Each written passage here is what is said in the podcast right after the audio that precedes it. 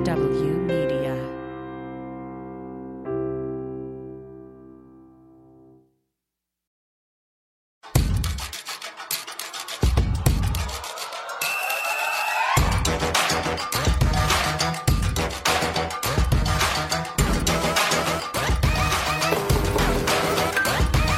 Welcome to Feminist Buzzkills Live, the show that finds the temperament of Cocaine Bear far more tolerable than one Tucker Carlson.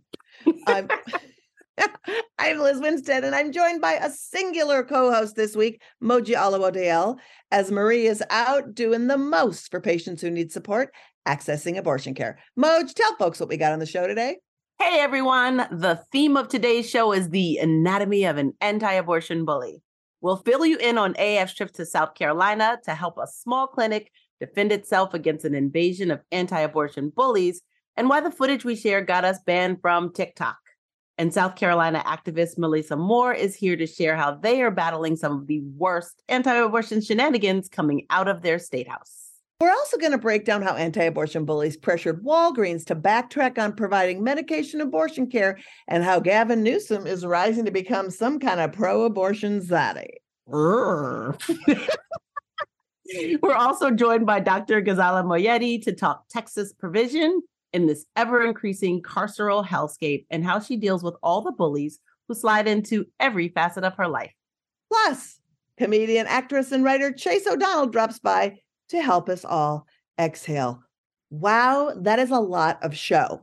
So much show. So much show. But we want to kick it off by telling y'all, if you didn't know, that we're in the midst of Abortion Provider Appreciation Week, with today being Abortion Provider Appreciation Day. Now, why is today Abortion Provider Appreciation Day, you ask? Because today in 1994, an incredible doctor named David Gunn was murdered in the parking lot of his clinic in Pensacola, Florida, by a monster named Michael Griffin. And it was in the midst of a long line of really horrific attacks of clinics. And so we commemorate this day in the name of Dr. Gunn. You know, we we celebrate Abortion Provider Appreciation Day every day because that Every is why we exist. But yeah, this is a nice day for everyone else to join us in this celebration and lift up abortion providers and really love them up for the work that they do and the services that they provide to all of us every day.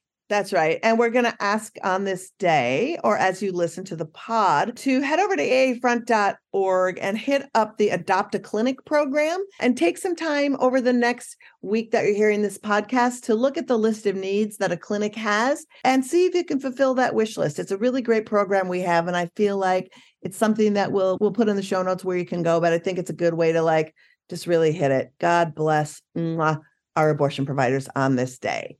And so Moji mentioned earlier at the top of the show, we're sort of bending this episode dissecting the anatomy of an anti abortion bully through a bunch of different stories. Of course, we're going to go in deep in a minute about Walgreens and how anti abortion bullies really um, shifted the narrative on Walgreens dispensing medication abortion And quickly. and quickly. Yep. But we really wanted to, before we get into that story, talk about some of the work at AAF and how we went to South Carolina last week to face off with anti abortion bullies and what happened down there. And if you follow us on TikTok, you may have seen a really disturbing video. And essentially, what had happened was we went to defend a clinic at the behest of the clinic And the activists. and the activists in, in South Carolina with their support. And so this clinic has a fence around it, a fence essentially to keep protesters out. And they're not so smart, but they are smart enough to just get ladders, climb up them, lean against the fence, and yell at people as they are coming in to have services. And it's bad enough just in general, but this is the only independent provider in South Carolina. They're sort of isolated. There's only there's a few proud and mighty clinic defenders, but there's not a lot, right? And so one of the things that we talked about on the podcast before, but we'll bring up again, is this organization called Operation Save America, who is one of the loudest and most dangerous anti abortion groups in the country. And every year they have a leadership meeting in some city or state where they know they have support, support in the state house, support from the cops, and where they know a clinic is particularly vulnerable. Uh, this year they chose Greenville, South Carolina. And so not only was it just like one creep trying to set up with a bullhorn to scream at patients over the fence, but they brought masses and masses of supporters to try to set up several ladders. So, what AAF and a bunch of different advocates from around the country did was they showed up uh, before they got there with their ladders and staked the ground on the perimeter of the fence so that they couldn't put up their ladders. And what ensued was really unbelievable. I mean, it was bullying essentially, Lizz. Basically, they the the the uh, Operation Save America and their operatives came. They saw a bunch of clinic defenders and they said, "Fuck that shit. We are going to put our ladders up anyway." And, and they, they, were shoving the ladders into people, into people, trying to get past people, and all this just to attack people who are trying to get health care. And they grabbed members of our team, members of our our advocacy coalition, literally physically grabbing them, moving them. One of the people who works with us posted the bruises and the scrapes that she got from having her neck actually harmed by somebody elbowing her repeatedly. So we were filming the whole thing. And we wanted to, as we do, our organization, we capture anti abortion extremism in action so that we can report it. And so we captured this video and we want we told the story of them on TikTok. And that video got us banned from TikTok for showing violence against us. Meanwhile, they did not have their TikTok taken down at all. It was a mess. And and some bullshit. Yeah, it was some bullshit. Now, you know, and that means like our 82,000 followers gone, the 3 million views gone, but we're back up, baby. So we're at Abortion Front now on TikTok. A new account. We're building it back, but follow us there. But the extremism was so great and just showing you know, how we went to the cops ahead of time to say, hey, these people are coming to town and it's going to get really ugly outside the clinic. And one of the cops asked one of our colleagues, how many Antifa will be there? I mean, that's the kind of shit that went down, right? And so we had this great interview with an activist in South Carolina. Uh, Marie and Moji actually did it. I was not in it to really just talk about like, they don't sit there in South Carolina, right? And just take it.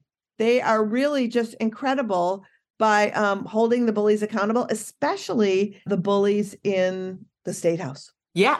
Melissa Moore has been shaking shit up in South Carolina for an entire Gen Z lifetime. They fought alongside queer people, birthing people, and people living under the poverty level since 2005 through leadership positions at so many amazing South Carolina organizations fighting for reproductive and gender equity. Please welcome Melissa Moore. Melissa, thank you for joining us. Yes, welcome. Hi. Thank you for having me. I'm it's a pleasure being here. I'm so glad you can make it because it's like your busy season right now. I'm I'm understanding because you you got to gear up for a very tumultuous legislative session in South Carolina. And that in particular is why we wanted you to come here to talk about your advocacy on the state level that y'all do against attacks on abortion access, on trans communities. And we're so happy to have you here today as an expert Thank you so much. I really appreciate being here. We wanted to get started um, by asking you what are folks facing in general? What is what is coming up for them on the legislative docket right now that you're seeing, and what are the standards of care and what should people know about those to kind of increase their own competency along the way because we want we want informed people mm. So this is the busiest and I want to say the worst legislative session I've ever seen. And I've been in the work since 2005. it's Yikes. been in South Carolina, mind you. So what we're dealing with right now um, is they are trying our, our state legislature is trying to ban abortion yet again, even though our state Supreme Court ruled the abortion ban that was passed last session unconstitutional. So they're still trying. They're going to try to rehear that case and they're going to try to get a new bill passed so that they can potentially take that one to court as well.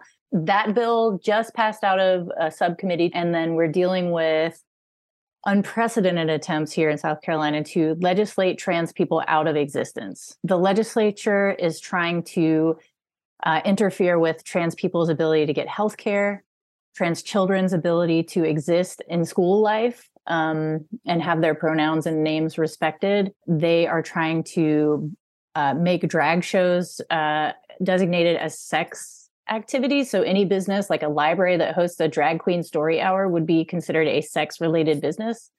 Um, they are trying to ban gender affirming care for people up to the age of 26, which wow. is unconstitutional. That's a quarter of your life if you're fortunate enough to live till 100. Like also you were like just about to get from under your parents' health care um as uh, uh, per the Affordable Care Act as I understand it. You're almost close to Medicare. Well, maybe not, but yes, like I mean Yeah, there's this whole they're trying to um interfere with who can do business in South Carolina, so like the ability of our community to vote with our dollars about where we will do business. Like, so they're trying to ban boycotts of, of businesses that don't support our communities. They're trying to enshrine white supremacy into our curriculum, into our teaching standards, because we don't want um, like little cishet white boys in the classroom to feel uncomfortable. Um, oh yes, because they have a, a, long history of feeling really uncomfortable. As if they would align more like just the idea that they would identify more with like enslavers than with abolitionists, which doesn't make sense to me at all.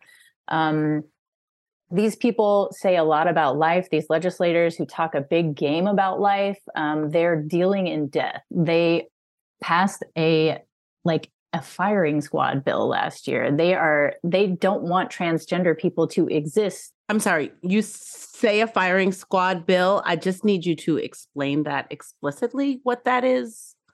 Oh, it's a death penalty bill that would so the same legislators who are trying to protect potential life are really hell bent on destroying existing life, like actual people who are alive. Um, so, yeah, our state legislators uh, brought back the firing squad as a method of delivering the death penalty. Oh, because no one can get death penalty drugs because yeah, right. yeah, right. That is right. I'm I'm sorry. I know you've said a bunch of terrible things, and I'm I'm mad that that's the one that I like grabbed on because I was like, wait, firing squads just sound in the list of inhumane things you've listed, mm-hmm. um, almost archaically inhumane. Yeah. But we do there is hope though. I mean we have a couple of proactive pieces of legislation. Um, we have a it's called the live and let live act. So it covers like people like me um, who might need to access transition related care gender affirming care. Um, it covers abortion you know protects abortion access. It protects like um, natural hairstyles and like it's a sweeping non-discrimination bill awesome so we're, we're really hoping that that gains momentum we also have a paid leave bill we're trying to get passed. Ooh. Yeah. What is the likelihood of passing do you see? And also, even more than that, especially at this point, because we're kind of at the beginning of legislative session, what can people do to support these this kind of sweeping progressive legislation? The best thing that people can do is contact their legislators and just keep the pressure on. So there we have legislative champions that are always there, like really needing our support um, because they, you know, our our house, um, we lost eight progressive seats in the House. Five of them were Black women. Our legislature is dominated by cisgender men, and that has always been the case. But now it's even worse. So the the the people who are against the things that we fight for are in the super majority. So they're doing a lot. They're doing their worst. Uh, and what people can do is build those relationships because, you know, sometimes we get intimidated by the process, but those people are people, legislators are people. And one thing mm-hmm. I really loved about this hospital gown mobilization um, thing yes. that, I, that I know a lot of people did, yep, that was really cool because you know if they're doing these things to our lives, they don't get to be comfortable. Hundred percent, right? And I I wanted to draw attention because if for new listeners, if you're if a regular listener, you we talk about the intersectionality and the targeted cruelty of going after not just abortion but other types of healthcare. And my my particular background is I'm with a practical support abortion fund out of the Midwest, out of Illinois, and uh, specifically. And while we have seen, I'm going to use Illinois as an example, politicians that have responded to the need for abortion care maybe at an earlier point and seen that. We're now seeing even legislators in like progressive states, quote unquote, like realizing, oh shit, this is what they're doing to trans kids. So I'm so happy you outlined all of all of that. Um, I wanted to ask specifically what are good ways that we can include trans voices and issues when we talk about advocating for care? Because mm. we like the siloing a a we are very much like like get rid of saying one gender has abortions period. Full stop. Chil- children children are not an adult period. Children are children children need abortions as an example. Mm. but i know there's great overlap in pro-choice pro abortion legislation in some areas and trans affirming, gender affirming healthcare. And I'm wondering if you could talk a little bit about that. Like, how do we better show the intersectionality in this area? You really highlighted an important point that I appreciate. At that point being that it's not just women who get abortions. I, I have a body that can get pregnant that is not a woman's body. I often feel erased in the conversation. And I know that a lot of my trans siblings feel erased in the conversation, yet in a lot of our states, it's trans people leading the charge yep. to protect reproductive health rights and justice, to um, push for affirming healthcare across the board. Yet we get erased a lot of times from the conversation. So I think one way that we could lift up trans voices and trans identities is to to change the way that we talk about abortion and also to to pass the mic to other folks who might have something to say or a story to tell and you know one of the things that i'm really committed to this year is is is helping other people craft their narratives so like we are all content matter experts. So i think a lot of times when we have these big legislative fights we'll pivot to like professionals. Oh let's hear from the doctors. Let's hear from the lawyers. But really the experts in my mind the ones that are the most impactful are the ones who who are have the lived experiences. That's what the legislators don't know that's what you know um, the stories that need to be told are those personal stories and so i really love to hear from trans men for example who've needed abortions because we have a lot of them you know mm-hmm. there are a mm-hmm. lot of trans men who need abortions um, we just don't necessarily hear about it and they might not always like be the first to step up to the mic and, and tell that story um, but they exist and just really making sure that we're lifting up you know all the stories of the people who need access to this type of care. Here in South Carolina, I know that, you know, our health systems are struggling. They really yeah. are like, oh, terribly. And I know that a couple of hospital systems that we all relied on, both for abortion care and gender affirming care, um, have either walked back their services or have sh- shut their clinics down. So, one big important hospital system here in South Carolina stopped doing trans affirming care. And that's been really devastating to the community. So, just understanding the real struggles that people are going through just to exist in the world, just to get basic needs met, is, it's really important to consider when we're thinking about which stories we lift up. I, I, just 100% agree with what you said. I think it's super important to have individual people's stories, to have the stories of people's experience. I think that's the way that we change hearts and minds. I think that's the way that we enroll people who may feel a little apathetic about um, issues that they are unaware of or um, may just have bought into right wing narratives as opposed to like talking to real people. And I think that that's super important and super powerful work. And I think across the abortion sphere. That's something we should all be doing. And across the trans inclusive sphere, that's something we should all be doing. You have a rapid response organization. And I would love to hear about how your organization particularly influences politicians, especially because politicians are like dumb and a lot of times are just maybe don't know which way they kind of need to know which way the wind is blowing so that they can know which way to like plant their flag. So I would love to hear about the ways that your organization helps to push back against conservative politicians or embolden um, more progressive politicians and insisting that the legislation we get reflects both the needs of the people and the agenda that we all need to push forward. Well, we have a thank and spank list. I'm sorry, Ooh, a what? A what? A thank and spank list. So there are the legislators who we thank because they're, you know, doing what we need them to do. And they're the ones that we spank because you know they get the public shaming they get the um, we wag the finger sometimes at, at these folks um, and sometimes we do direct action to really really turn up the heat but it's again i can't i can't say it enough times or too many times that these legislators are human they're creatures of connection so right. even if you think it doesn't, it's not going to count if I, you know, it's going to be a waste of time for me to talk to this politician. They're not going to listen to me.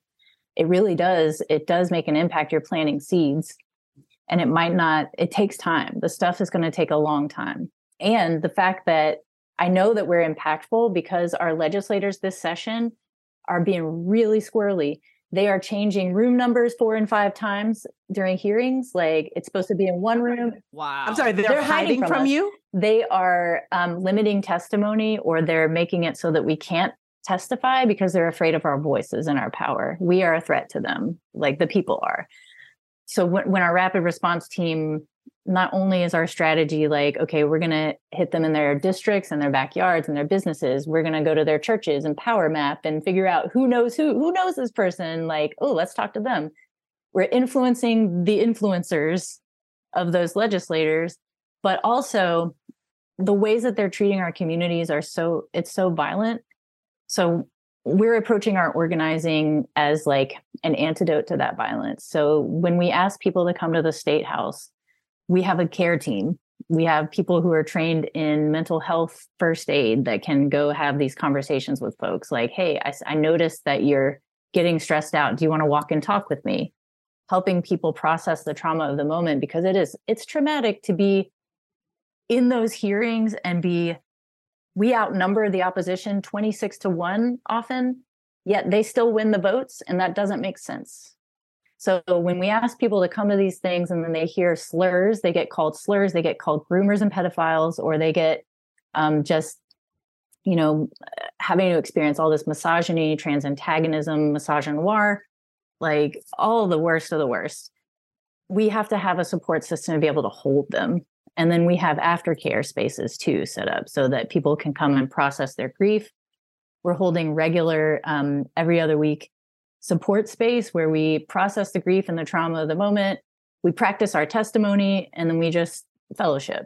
Um, so that, that is our approach is pouring all of our love and support into community and getting them ready and to feel confident and held when they have to go face um, such tremendous odds and obstacles at the legislature. So that is amazing. That is the so fact beautiful. That you center people and but at the same time it, it, like you allow emotion to exist and like you talk with love and care all of this like that makes me i'm so happy that you and your organization that you all exist well thank you i'm happy that you yeah i feel like um i feel like protest aftercare is not always a thing yeah literally literally it's like and street medics are so important like mm-hmm. all of these mm-hmm. folks are important but we have to understand like folks need things like a day after the fact. They they need to like have a community. They need to know people are there. They need to know that what occurred to them didn't didn't happen for no reason, even if it was violent, even if it was unwarranted, all of that.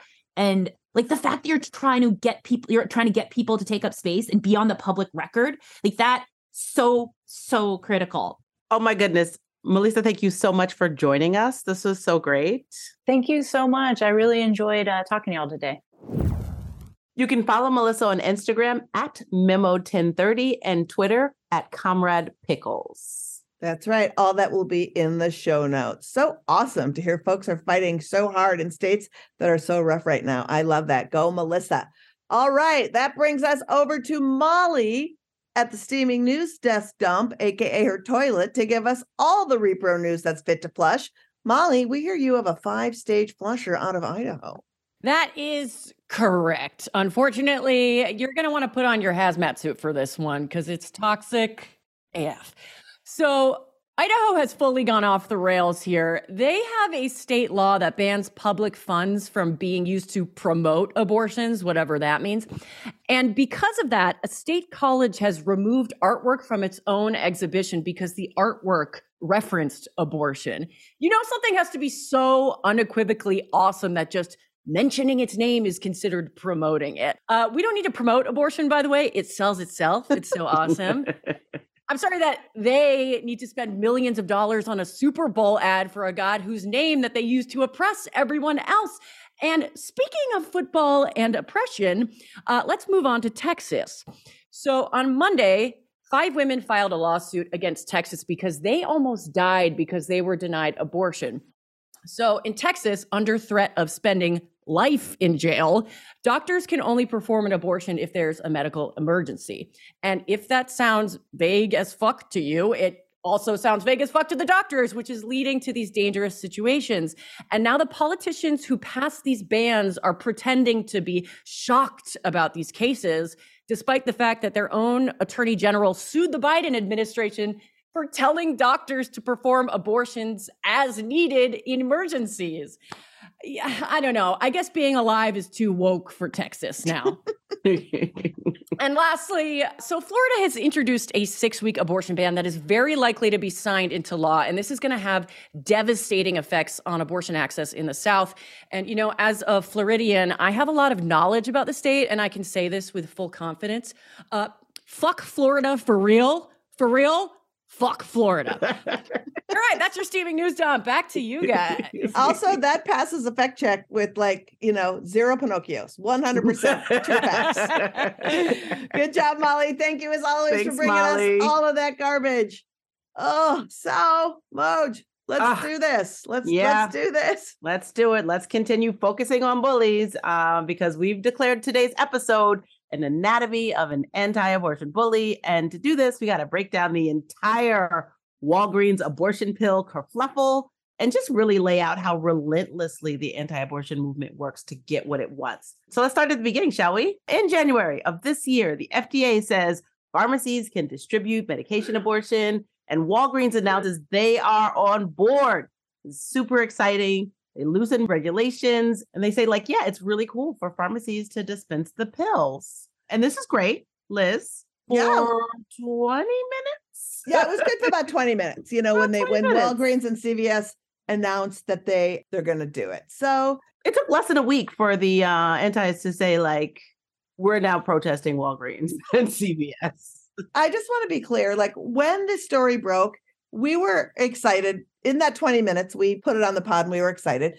But there's also been a history of these pharmacies having like conscience clause laws where their pharmacists could deny birth control, plan B, condoms, condoms, anything that went against their moral code. And they were supposed to make sure if there was a pharmacist who had a conscience problem, that there would be another pharmacist on duty or they could recommend to a different pharmacist. And they weren't doing that. In fact, we did a petition against Walgreens and we targeted employees there to see if they knew. And it was interesting because people were responding to us in real time, being like, "That's not true," and it's like, "Bitch, it's true." It's true. Um, so you know, I wondered how how Walgreens, even though they said that they were going to be part of this, how long they would last after they announced, knowing that the anti-abortion people would immediately declare protest. Uh, it turns out they didn't last long. Um, the the protest started basically in the literally January, like a week less. Immediately, they start talking about these protests. They start they put out a press release, and it has all these crazy studies that came from a non-credible studying organization. And then oh they, my god, it was like literally the press release. Like we just have to pause for a second and just read like some of the steps. So when they sent out their announcement that they wanted to do this nationwide protest of Walgreens and CVS, they were like, we are demanding that the Food and Drug Administration uh, don't issue any that stop this Walgreens from doing this because with, there's multiple peer-reviewed studies, and every time you click on a link for the multiple peer-reviewed studies, it goes back to a literal AstroTurf research arm that the was same one. Yes, the same one that they created solely to uh, review themselves. So it's literally like we talked to five drunks to talk about how being drunk is really awesome. And so, yeah, they created this Charlotte Lozier Institute, the Susan B. Anthony listed, who are the sort of pro life um, version of Emily's list. Yes. so exactly they could just they do their own research to bring their own set of facts that have been debunked by every legitimate thing. So that happened. Literally an alternative facts organization. Yes. But my favorite part in this is that they wanted to scare people. And so one of the things in their press release says since the year 2000, the abortion pill has caused more than 28 deaths. And 28 deaths, 28 deaths since the year 2000. Literally, more people have died reading the internet, probably reading their website. Oh my gosh. and just to give you some context, because like every death is a tragedy, we're not trying to minimize deaths, but uh aspirin is linked to 3,000 deaths a year. And I see no protests from the Charlotte Lozier Institute to take that off the shelves. Right. And Viagra, how many deaths there, Moji? I mean, in 2000, they were already at 522. It's been more years than that. That's probably doubled. And then so they try to make it sound like 28 deaths. And then they list like, you know, 5.6 million preborn children, i.e., there was 5.6 million abortions. So if you want to change the word preborn children to what it actually is, abortion, there was 5.6 million abortions since 2000 that used medication abortion and only 28 deaths associated. It, it's associated. It may not even be a direct causal thing, but associated. Right. So they went ape shit and they so they were banning this drum. They sent out this wild press release and email and call to action for February 4th. And on February 4th, Moji, tell folks who was leading the charge. Our favorite people. Oh, yes, our favorite people. the leading the charge was Progressive Anti-Abortion Uprising, which are essentially fetus thieves, just so you know. Pow, you may have heard of them a couple months ago because they stole, Lizz, how many fetuses did they steal? They stole 115 fetuses and then had unboxing parties. And then had unboxing parties. And so they also are brought up on federal violations for invading clinics. And they are also just constantly, constantly drum beating and repeating this horrible misinformation. So they, along with their cronies, are leading the charge in these Walgreens. And let me tell you what, at one point it looked like people just like napping at Walgreens. They were in the Walgreens, laying down, passing out literature, doing like the most obnoxious things. And we felt a little bit excited at that point because that that sort of nationwide protest didn't really amount to any change. There were less than 20 people at every single one I looked at. There were not people there. And like maybe there was 10, 10 Walgreens they hit, who knows? But then shit got real. And that's because they were leading the charge, but basically they have all these other people, this Susan and B. Anthony's list we talked about, live action, and those people have the ears of politicians mm-hmm. and and legislators and AGs. And so essentially 20 Republican AGs showed up and they were like, if you come to our state with your abortion pills, we will sue you. That's exactly right. And so the thing that's massively frustrating is it was the potential, and they were citing the Comstock law, which maybe you've heard about that. It's this like 1800s law. We talked about was, it here. Yeah, that's like old timey law that said you can't send pornography or anything that like will harm or that will like have disreputable morals on other people. And also, there was something in that law that somehow said you can't mail abortion stuff through the mail. And it, it was like the Comstock law has been ruled that it doesn't, you can't bring it up in this case for decades. Decades of that not having any any relevance here. And i think there was even direction that came out in 2022 from the justice department sort of reaffirming like the comstock act has no place in abortion. Yeah the justice department said and, and this gets a little bit in the weeds but i think it's important the justice department ruled the office of, of like the big office of like management said you have to be in cahoots so, like, if Walgreens or anybody was like, we're knowingly breaking the law by sending these pills, that would be a loose interpretation of the Comstock law. But if you're just sending abortion pills through the mail or just giving someone abortion pills, it's a legal thing in this country. How somebody takes that pill isn't the problem of the person distributing the pills. So you can't hold them accountable because these pills also have several other uses,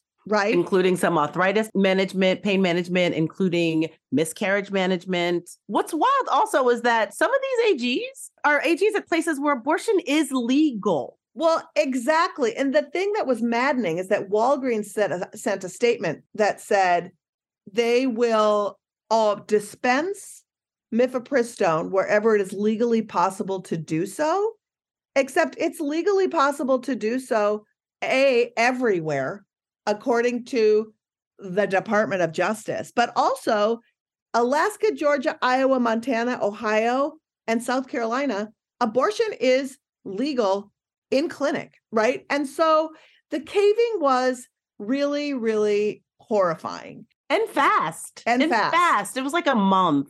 That's right. And so the good news is, you know, like, did our side fight back? Yeah, our side did fight back. So 23 Democratic AGs asked Walgreens not to listen to this garbage, citing the actual facts of the Comstock law and reiterating the fact that the Justice Department has repeatedly said no, you can send abortion pills and you can dispense abortion pills because they're legal. And I read what they sent, and they were like, the abortion pill is safe. The abortion pill has had minimal complications, especially compared to medications we have on it. The uh, Democratic AGs had facts, and also they cited not one place. That's right. And then, in a sort of sidebar thing, 12 other Democratic attorneys general are suing the FDA about the classification of the abortion drug, saying that it's actually overregulated and that they should even loosen the regulations even further than being able to send them through the mail or at pharmacies. And that was great and that was exciting. But then Zaddy came out and Zaddy came out like some kind of repro Aragorn slaying the anti-abortion orcs at Walgreens and at the FDA. And and by Zaddy we mean Governor Newsom. that's right, at Governor Newsom. So Governor Newsom was like, "Oh, really, Walgreens? Fuck that shit." He was like, "Oh my god, it ain't happening. We are literally going to dump Walgreens from any state Medi-Cal, um, the carceral system, like any place. It's a $54 million hit that Walgreens will take. Million. Yeah. Oh. And they were they were they were set to renew their contract, their state contract with Walmart in May for that 54 million. And they're like, yeah, we're looking at other places now. So you know CVS is sitting there going, let's not say anything. We're just gonna keep our mouth shut over here and be quiet because we don't want to lose the money. And we like to get excited about Newsom doing this now, but he's actually been working against anti abortion orcs for entirely too long. He has. It's true. When Becerra was the Attorney General of California, he supported him in taking the right to make fake clinics stop lying to people all the way to the Supreme Court. That's right. Because that was a weird case because it was a First Amendment case and an abortion case all in one. And the, the Supreme Court actually ruled that you can pretend to be a medical clinic if you don't provide actual medical care. So it really it gave cover for these fake clinics to just say whatever they want as long as they're not providing care, even though they promise to provide care. It's a whole fucking mess. It's a circle jerk of lies. But the good news is, even though that happened, the state of California just introduced legislation to say that if you have gone to one of these fake clinics and you've been hoodwinked, that you can sue that fake clinic if you were deceived and given false medical information and that's just the beginning right? i love he that. also um, i know i think that that's really incredible and that's just the beginning. Yeah he's also uh, i think june just just before or just after roe fell he signed a bill that protected people in california or people who travel to california from any civil liability in any relation to receiving medical care in the state which is fantastic, especially when you look at places like Texas that try to sue people just for like yeah going someplace else. And then in September signed a 125 million dollar protection bill where it is a constitutional amendment to enshrine the right to abortion in the state constitution eliminates co-pays for abortion services in your insurance package. It expanded giving access for women and helps prepare for the influx of people seeking abortion that are coming from other states in California. It protects patients and their privacy uh, creating new standards for like harassment when you go to a clinic, and it increases penalties for all of those fucking bullies we were talking about in South Carolina. Well, California's like, fuck that shit. And we are going to train peace officers to really help defend these clinics and also up the uh the ante on prosecuting people who violate the federal offenses. So it's all really cool shit. This is what we need. Yeah, this is the this is the kind of activism we need on the legislative, on the on the the higher political realm. This yeah. is really and and what I and, and you know like I'm sure there's problems with Governor Newsom, but on in this area, it's like incredible. And he because I like that he's like looking at the nation as a totality. I mean, he spent a whole bunch of money putting up billboards in Texas and other states saying, Hey, come to California. We'll help you get the care you need and we'll help you pay for it. I mean, that is like a great troll and also just shows such a good leadership and just shows a lot of stuff. And so, I mean, dude obviously wants to be president, right? Uh, it, it's like so clear. But like, shout out to California and Gavin Newsom for looking at the totality of how people are treated when they go to clinics, what happens to doctors, what happens to patients. It's a deep dive into really thinking and considering the experiences and and the outcomes for people who are pregnant. And and so, you know, in, in closing out this anatomy, like, you know, just like the the, the anti-abortion bullies are fueled by by disinformation all the time 24/7 and you know if you'll notice we talked about the steps that the anti-abortion activists took and the piece that we we let them. We didn't really step up right. right? And so the reason that these folks they're empowered by the right because the the hateful intersections of you know the pro gun people the white supremacists the the you know white nationalists anti-crt people that there's furries in your schools. All of those people are the same and they're working together and they work 24 7 365 they don't sleep. They don't sleep and we really need to understand that we need to fight as passionately for access to care as they do trying to take it from us and so they they are propped up because they have money behind them because they're relentless and because they're counting on our apathy. So I say, let's prove them wrong. And that's a great transition to our next guest. Yes. Oh my God, I'm so excited to introduce our guest. Dr. Ghazaleh Moayedi is an OBGYN educator, writer, and community activist who works at the intersections of reproductive health, rights, and justice. Dr. Moayedi is the founder and chief medical officer of Pegasus Health Justice Center a community health resource that creates holistic community wellness through justice centered, patient oriented healthcare and advocacy. Dr. Moayedi, thank you for joining us. Hey. Hey, y'all. Hey, thanks for having me. We are excited to have you. It is Abortion Provider Appreciation Day, and we are so happy to have you here to honor your work.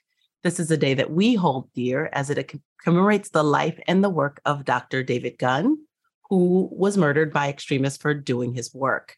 Um, can you tell us how his legacy and dedication has inspired your work?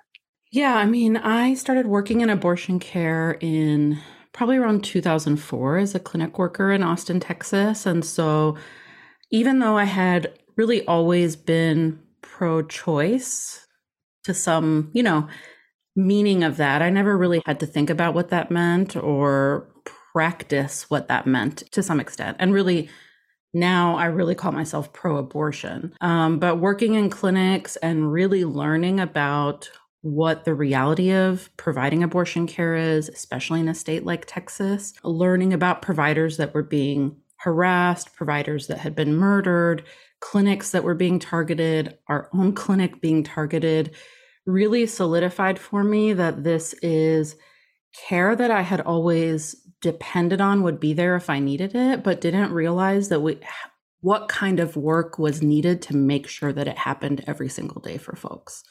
Um, so that history is definitely something that has always loomed over me in deciding to become a physician to provide abortion care through my training and honestly like that legacy was used to threaten me in residency or interviewing for residency as well where a physician said to me about the murder of David Gunn that just why was he beating the hornet's nest? You can't beat a hornet's nest. So essentially told me you can't come here and learn about abortion and train about abortion. And in fact, it is your own fault if you are killed for it. And so that is something that has always carried me through to some extent that memory and legacy. Wow. Oh my gosh.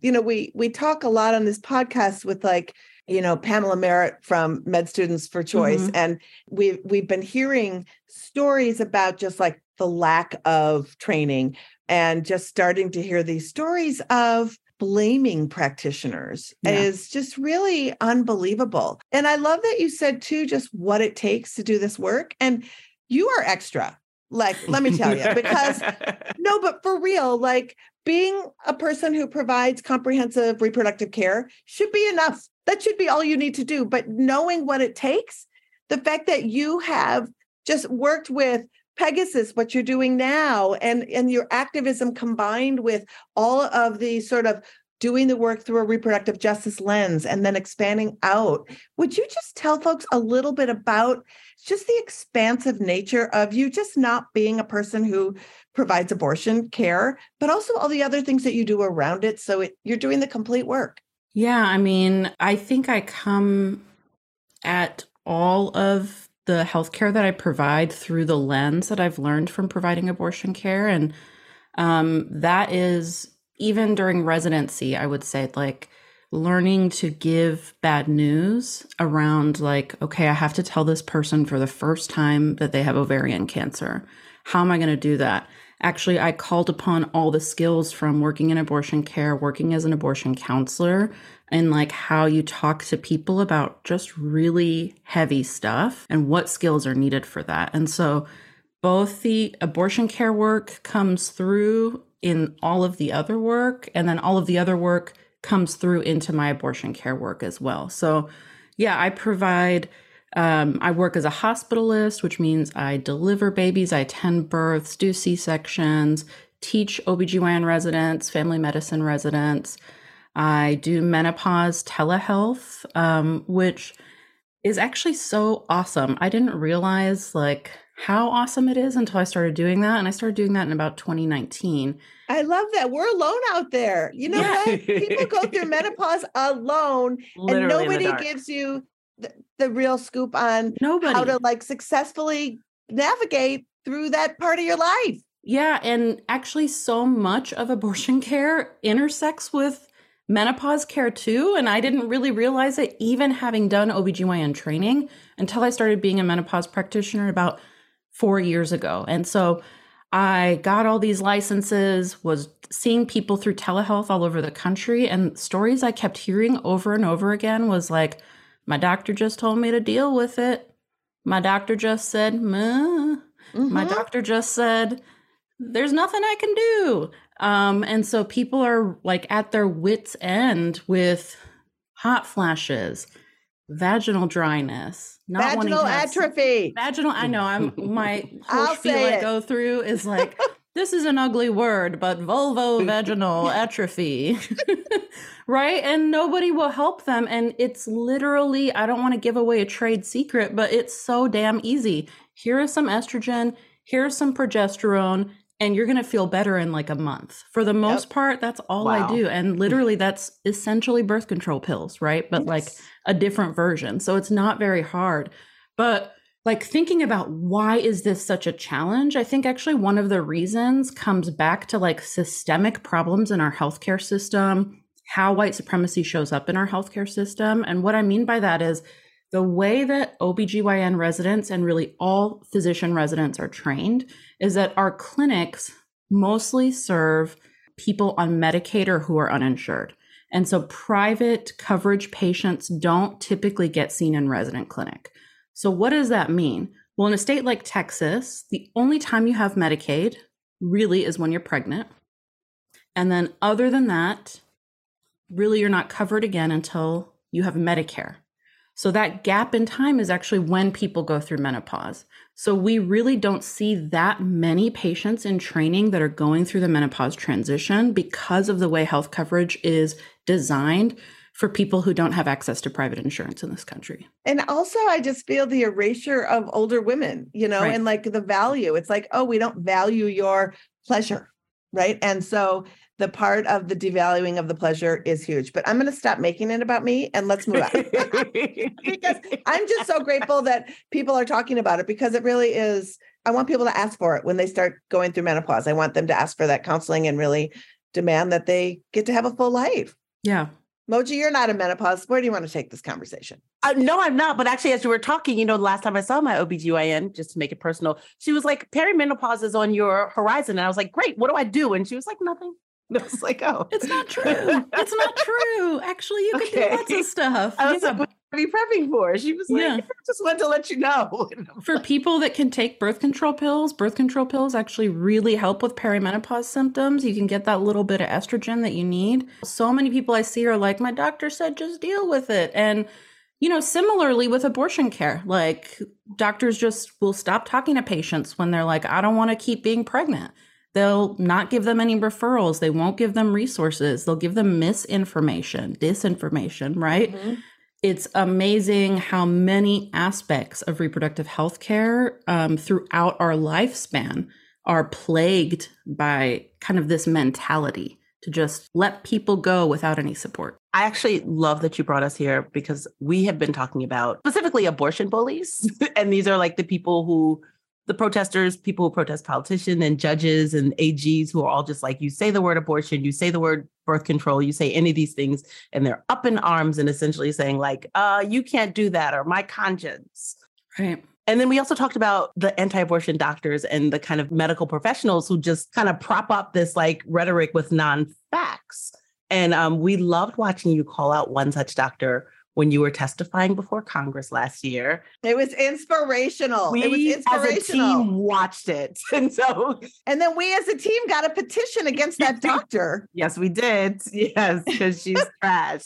I, I, mean, I think the bitch is still practicing. Yeah, I think but, she's still know. doing it. Anti, she's doing pro-choice medicine. but can you talk about that experience and what it's like to hear your colleagues just spread misinformation and then seeing that misinformation influence policy? Yeah, I mean, I think having colleagues that spread misinformation has been really my experience from the very beginning of medical school when like physician elders would just really do everything they could to put me down or to put other colleagues down that were interested in reproductive health care or abortion care specifically. So that is not a new experience. Um, working with anti abortion physicians and really physicians with very extreme personal views that they inflict on the people that they take care of is also not new and it's not unique to Texas. I really want to make that clear too that those physicians exist all over the country, not a Texas problem at all. Although, unfortunately, that physician was from Texas that I had the misfortune of testifying against. But, you know, that experience was definitely surreal. I've never, I mean, that's not a courtroom, but I've never even been in a courtroom, let alone the halls of Congress until that moment. And so, and I guess since then, many times have experienced that now. But actually, the night before, I was looking at an email, and the American Board of OBGYNs had sent an email out about COVID misinformation and physicians that were perpetuating COVID misinformation and medical misinformation. And I was like, oh, I'm so glad they're doing that. Huh, huh.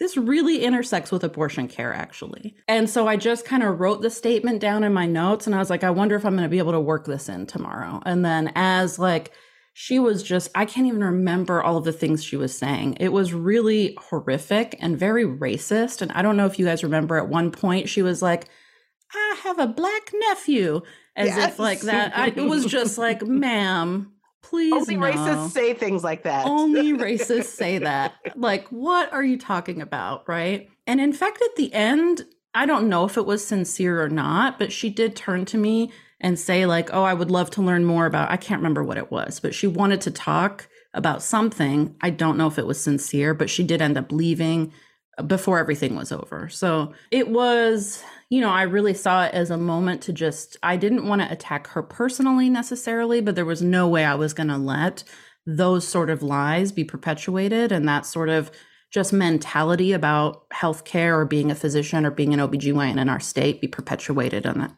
in a national stage. Well, and you know, the thing that I find so powerful about it was we rarely get to see in real time that countering that story to say before we move right. on, I just need to get it on the record that those things aren't true. Yeah. And then for the congressperson to say, Are you saying you've heard, you know, falsehoods today? And it's like, Yes, I have. We get it on cable news where it's like a two minute thing and it's a fight and it's like, right. but to have it be there, I just think we need more of that and figuring out where those conversations are happening and going there and being that. So I just want to thank you for doing that because I'm sure it felt really scary on TV in front of those people. Part of the congressional record. Yeah. Right, part of the congressional record. Yeah. and I think I wrote down like, don't be angry. Don't get angry. well, you didn't get angry. You were just like, uh, by the way, there's some bad stuff going on over there that I would just like to make sure Mhm, that gets mhm, corrected. mhm. And I and I just appreciated that so much. And I think a lot of people did. Yeah. um, because calling people out is not easy. And also, you know, when we look at the Smiffy case that's before the Texas judge right now, you know, those are a bunch of different people that just added for life at the end of Right. their uh, medical things. You know, like I think there was like dentist for life. I'm like, I think vagina dentata doesn't mean what you think it means. But um, you're messes over there, you know. But they're not Texas, but they purposely right. set up their shit in Texas to do that, right? And so the lion's share of influence, I think the right wing politicians who get these laws passed are really relying on the garbage that they're spewing. Yeah. Do you have any advice for us on how to be as loud and, and accurate and relentless as them?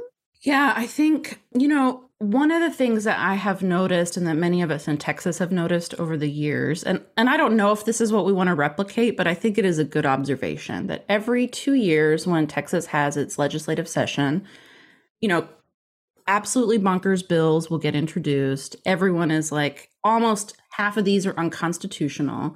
And then in the hearings for them, you'll even have anti abortion people come and testify against the anti abortion bill, saying, I don't think this bill is far enough. I don't think people are being punished enough from this bill. Last session, people came and testified against SB 8 and said, the pregnant person isn't being punished, so this isn't a good enough bill. Right. And you would think like, oh, they're they're they're fractured, right? That they don't they don't agree, but it's not true to some extent. That this is actually a tactic where they have just the most extreme people take the extreme even further, right? And so the extremes seem like, oh, at least we'll compromise with the Right. middle. And really like what I want to implore people is that like we don't debate and we don't argue human rights issues Mhm. that there isn't a compromise on those issues at all and we need to be like boldly the other way not extreme violent or not extreme whatever but like extreme love extreme compassion and when we that that moment in congress arguing with that other physician is actually somewhat rare for me and i didn't argue with her directly because again like there isn't a point to arguing with people that are that extreme in their mindset about your right to exist and your right to live. Those aren't the people that we're trying to join us in action. We want people that agree and are in the middle to, somewhat to do something, right? Not not to hope that things will get better, but to join us in doing something. And so I really try to be very careful not to engage in debates as much as possible because it's not good for my blood pressure. It's not good for anyone else's blood pressure. Sometimes they're good sound bites, but I'm trying to show like extreme love and extreme compassion, not be baited into like debating on anyone's right to live. Also, I think it legitimizes their position. Right. If you are a credible human and you and you are centering their position, you're legitimizing it. And I feel like I, I love what you said because I think it's really important that we need to empower people to understand why this issue of human rights and bodily autonomy is incumbent upon all of us to fight for it for ourselves and for our communities. Right. Also, I think we're not going to win this war with sound bites. We need to win this war with love, as you said, and Right. with compassion and really, you know, bringing everyone together and fighting together. We often, as a podcast, talk about the effect of abortion bans on patients, but how has this post Roe landscape changed and affected you as a person who provides abortion care? Especially with the heated rhetoric.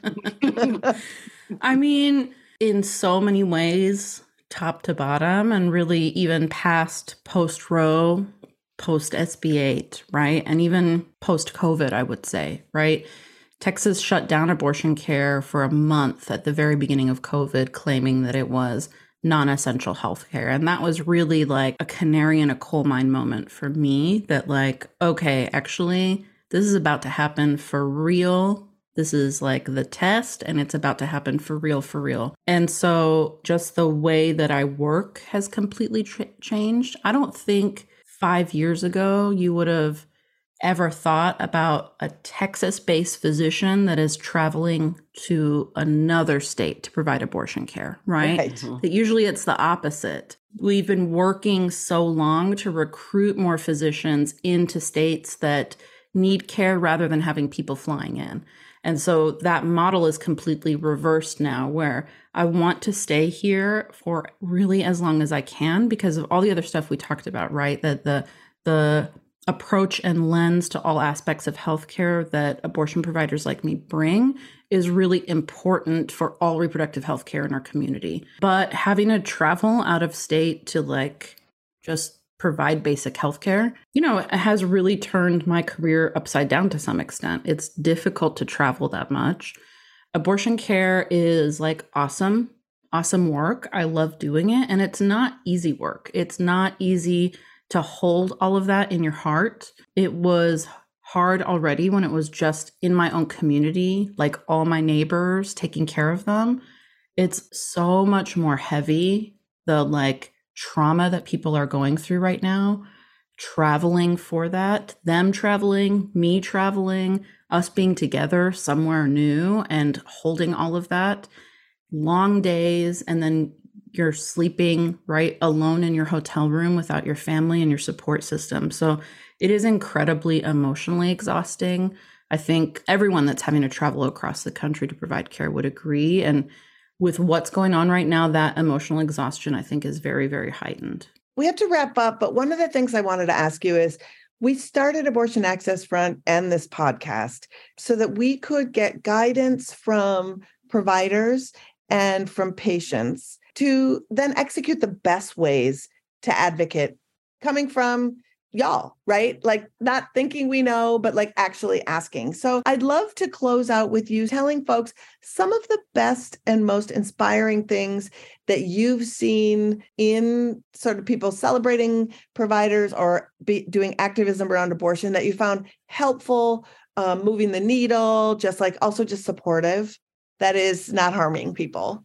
Yeah. I mean, I really want to just highlight and uplift the work of abortion funds in general across the country, but specifically Texas based abortion funds and abortion advocacy groups here in the state. Like they are constantly centering our communities, they are constantly working, like just at the boldest leading edge possible, always trying to figure out how to pivot in a way that helps support and sustain our communities too. Abortion funds in Texas right now have a target on their back like no other. Now that all the clinics are gone, abortion funds are who they are being focused on. Our abortion fund executive directors have been served at their own homes from anti abortion extremists. Like they really, really do God's work to some extent here in our state. And the way that they have been leading across our state is really, really inspiring. Seeing them pivot, you know, after the fall of Roe and how they've been supporting communities with wraparound services while we have been legally fighting the state to figure out if we're going to get arrested or not for just doing like our work. It's been awesome to see and really, I think, very, very inspiring. Oh, Dr. Moayedi, it's always great to talk to you because you offer so much insight and wisdom just around everything. And thank you for all the work you. that you do. Oh, and oh, we're so, so thrilled to talk to you on this Abortion Provider Appreciation Day. Thanks. Thank you. Thank you. Thank you, Dr. Moayedi, for joining us today. Support physician advocates like Dr. Moayedi by joining Physicians for Reproductive Health and by donating to the Texas Equal Access Abortion Fund. To stay up to date with Dr. Moayedi, you can find her on Twitter and Instagram. Donation links and links to all her socials are in our show notes. Lizz, you know, we can't do the show that we do without our incredible sponsors. And by incredible, I mean non existent sponsors, but you know, we do what we can do. Lizz, will you let them know who's sponsoring the show this week? Moji, of course. Does your focus on the family game night need a little more harassment and arson? How about a game that's not only fun, but teaches your teen boys to build courage through firepower and teaches your teen girls? Well, nothing. If that sounds like the wholesome pronoun free night you're looking for, Then make Monopoly Abortion Clinic Protester Edition the centerpiece of your next family night. In this special edition, players compete to buy up property all around the abortion clinic and turn them into churches, police departments, state houses, or a Hobby Lobby. The player with the most properties to do the most harm to clinics win. Uh oh, did you draw a chance card saying you got caught having an abortion? Go to jail. Go directly to jail. Do not pass go. Do not collect $200 from an abortion fund. Because in this game, there are no get out of jail free cards for people who have abortions or the doctors who provide them. Better luck next time. It's also available in an online version, so you can play with white supremacist loners and militia passers from all over the world. Use promo code AbortionGamer to get 10% off of Monopoly Abortion Clinic Protester Edition. It's fundamentalist for the whole family. Ooh, that sounds fun, Lizz. It does not sound fun, Moji. You're a black woman with a black son and a black husband. what are you talking about? We don't have enough white supremacy in our house. Um, you know, Moji, I think you do have enough white supremacy in your house. If you have none, that's enough. You're right. I, I do live in America. Oh my God. let's bring on let's bring on the guest. She's performed at the Netflix Is a Joke Festival, and you'll soon be seeing her in the next season of Curb Your Enthusiasm. And she just debuted her new comedy special, People Pleaser, on YouTube. Please welcome comedian Chase O'Donnell. Chase, thank you for being here with us today. Well, and by us, I mean me. thank you so much for having me. I'm so happy to be here with you. Chase, it is hilarious that you went to your high school reunion on Zoom. like, what other major life events have you had via Zoom these last few years? A, a wedding, perhaps? Uh, oh, I mean, I think everything's been on Zoom. So I've had two Zoom weddings, a Facebook Live wedding. Um, I've had comedy shows on Zoom. I've had dates on Zoom. I think that's uh, oh therapy on Zoom. Well, yeah, that's normal now. Uh, now yeah. Who goes in to see a therapist in real life? That's wild. I've never met my therapist in real life, and I, I, I don't plan to. Is there besides therapy anything you refuse to do in person now because of Zoom, like besides therapy? So I don't know if I'll ever go to an office to talk to another person. Okay, we're on the same page there. um, I don't know. Like I say, I refuse to go to another wedding in person because Zoom weddings are just so easy.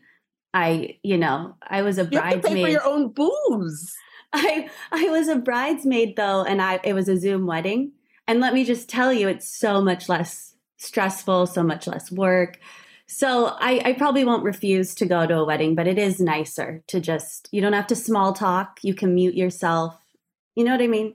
Yeah, yeah, yeah. Did you have to, as a Zoom bridesmaid, like still get your own dress? Like, did you have to wear a special dress for the Zoom wedding? We, uh, at the time, the wedding wasn't going to be on Zoom. It was before COVID. So we all already had our bridesmaid dresses. Okay. So we wore them. I'm just like, there's some bridezilla somewhere that is fully making people buy dresses for a Zoom wedding. I I don't think she made us. It was just kind of like I paid $300 for this dress, so let me get some use out of it. when the hell else am I going to wear it? Yeah. um, so you started this year out, 2023. We're here with your debut album um, and new special, People Pleaser. So when did you first acknowledge that you're a people pleaser? Like when did that hit you? I uh, I think I've always been a people pleaser. I didn't realize I was people pleasing till my mid 20s when I was doing so many things for so many people that I I became very unhappy and I went through a phase of depression and I I was so unhappy and I had to realize, "Oh, it's cuz I'm not living my life. I'm living everyone else's life that they think I should live." So um, it was my mid 20s. I, I call it my quarter life crisis. And that's when I realized things had to change. Was there like one incident where you were just like, fuck this shit? Or just like, oh God, maybe I, I, I should do better for myself? Uh, there, I went through a breakup and got kicked out of my apartment in Brooklyn. They were like redoing it, it was going through a gentrification sitch. And getting kicked out of the apartment and getting broken up with was kind of my like, oh, I think the universe is giving me a sign that things need to change. I'm kind of getting kicked out of my life. That was my aha. We're smiling. Well, I'm glad we can smile. I, was, I, mean, we're here now. You know, that was like then that was your quarter life crisis. You moved to a different life crisis at this point. Yeah, exactly. I don't want to make light of the sitch, but I I'm over that that bad time in my life. so as a blonde people pleaser who's often profiled as a blonde, can you tell us about a time when you were a blonde buzzkill? I guess I can be a buzzkill um, at like any sort of event with a lot of people and loud music and lots of lots of like drunk Gen Zers, I'm a buzzkill. I I feel too old and out of it and don't I just want to be home in PJs. So I can be a little bit of a buzzkill. Oh my god, I was on TikTok just a few days ago. Oh I god, just remember so this. I. But I discovered because I'm an, a Gen Xer, mm-hmm. um, of, of, of Borgs. Do you, do you know about these Borgs? No. These are gallons of drinks that Gen Zers make. It's like a gallon, and they like pour out half a gallon of water, and then they pour in vodka, and then they pour in electrolytes and like Mio, and they call it a, and then they write something funny and witty on the outside, like Ruth Borger Ginsburg or something like that on the outside. And then they have these secrets. So anyway, look at my mouth dropped. Because I was like, in my 20s, I might have been into that, but also like, I'm just imagining like being a buzzkill, being like, put more water in your drink or like i don't know anyway that was totally yeah. weird random non sequitur but gen z's man are they cool. I'm very intimidated by gen z yeah. Yeah it's super cool. Oh, because i was like oh wow that's like actually harm reduction but it's also like you need a half a gallon of vodka with your water? It is a good idea. I i'm sure i've drank that much in in my early 20s and that would have been a good thing to do they're so cool. My God. They're so cool. So the sorority girl to comedian pipeline is not something we hear about often enough. Seems like a kind of underexplored phenomena. So when you go to your member events with your sorority sisters, I mean, yeah, are they like perplexed by your career direction, or were they are they like, oh no no no no, Chase is totally the funny one. She's always been the funny one. We saw this a mile away. I think both. I think they're very perplexed because I I I'm the only one in the group that's doing stand up. But also, when I was in college with all of them, I was the theater major and the only theater major, I think, in the entire Greek life system. And they were so supportive. They would be at every show. I mean, they, it was like a built in, like, cheerleading squad I had. They'd be they've been supporting me forever. But I definitely perplexed. Yes. and I do get a lot of material from that time in my life being in a sorority because I I was very observant and did see that I was a little different than the typical sorority girl in my opinion. Actually, I love that you brought up that you were a theater major because you also pointed out that you I have an undergraduate dance degree, which I also have one of those. You're kidding. Also, we're both Pisces. This is insane. We're basically the same person. Oh my uh, gosh. Not very many people have an undergraduate in dance. I just have to no. say. No, no. Well, I mean, I have a liberal arts degree with a with a minor minor in dance, but yeah, yeah, yeah. yeah. Theater with minor in dance, yeah. Yeah, mine was like literature and dance, but equally used. But my mom and sister both dance majors. It definitely nice. runs in our family. Oh, it's that runs in your family. Yeah. So like, as a comic, as a sorority comic, what are the what are the random ways you found this dance degree helpful in your career, if at all ever? Yeah, I mean, I'm sure you've felt this too. You clearly have lots of dance experience. I've been dancing since I was two. My mom was my dance teacher. So I've just, dance has always been a part of my life. So being on stage was never something I had to get accustomed to. I just, I've been performing from so, so, so young. So that's definitely, I felt like that, like 10,000 hours that you have to do to become an expert at something. I already had 10,000 hours in performance and stage um, experience. So that has been super helpful, is just that performance time that I've had my whole life.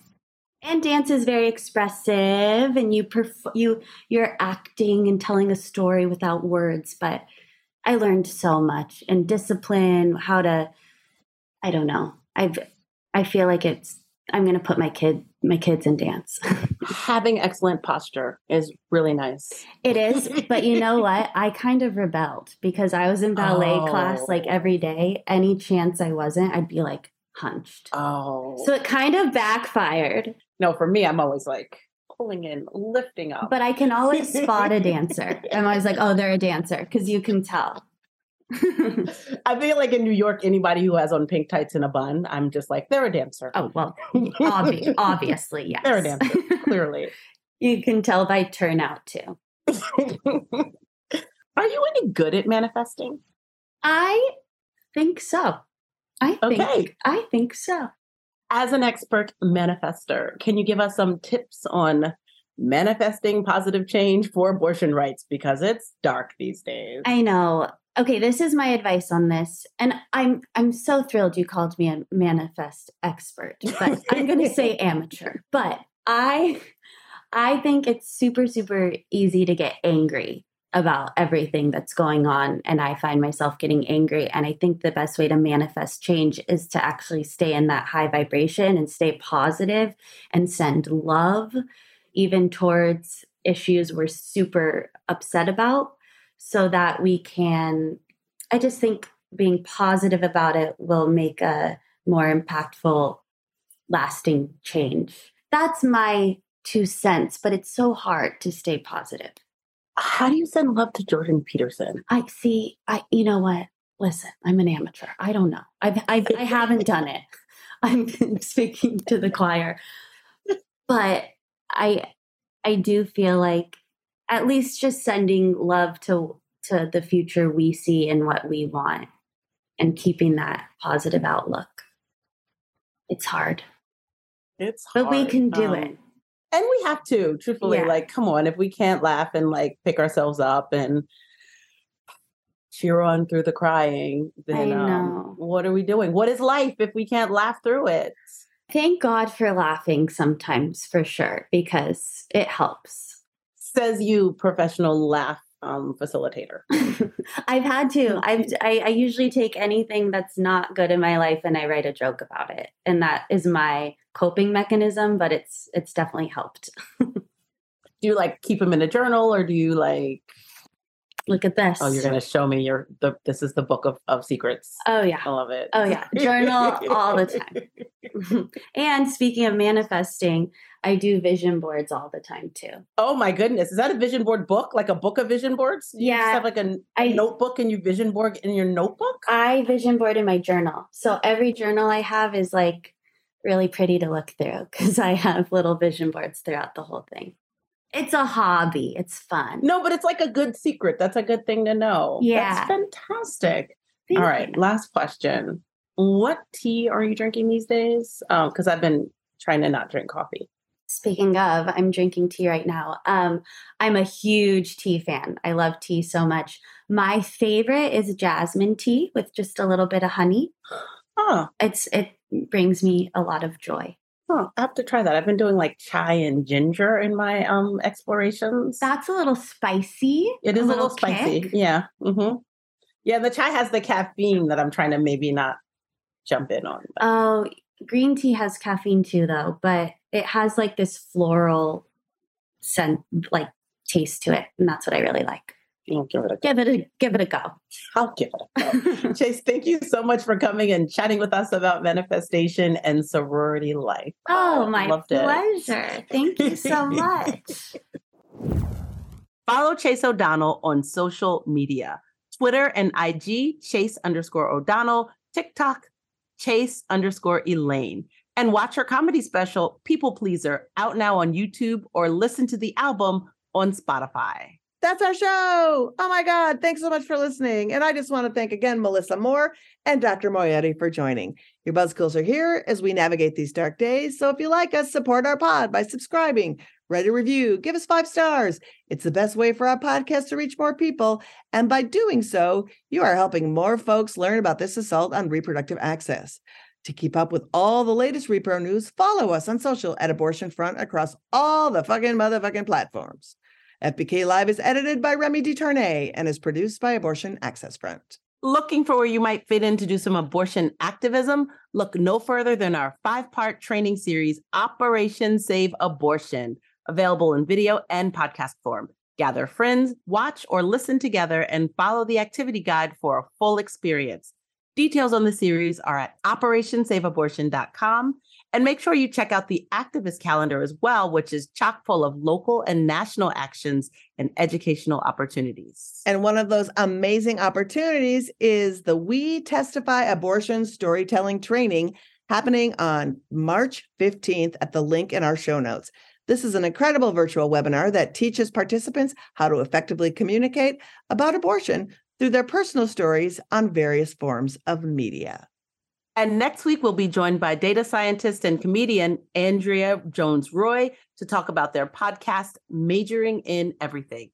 Plus, author and full spectrum doula Sabia Wade joins us to discuss her new book, Birthing Liberation How Reproductive Justice Can Set Us Free. And it's a Patreon plug. Join our Patreon. You'll support great content and get cool FBK merch and experiences that are exclusive when you become a patron. All pledges support this pod and all of our activism at Abortion Access Front.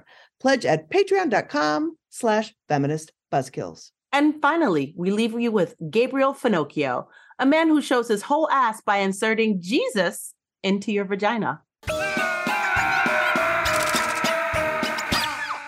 If you're married and you're having sex, you should be having children. And if you don't like that, take it up with Jesus because the primary purpose for the sexual function is the generation of new life.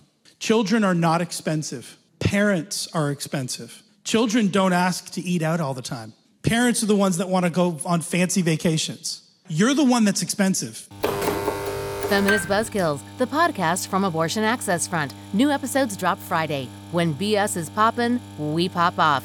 And if you want to support our podcast and all the work of Abortion Access Front, like, subscribe, and join our Patreon at patreon.com slash feministbuzzkills.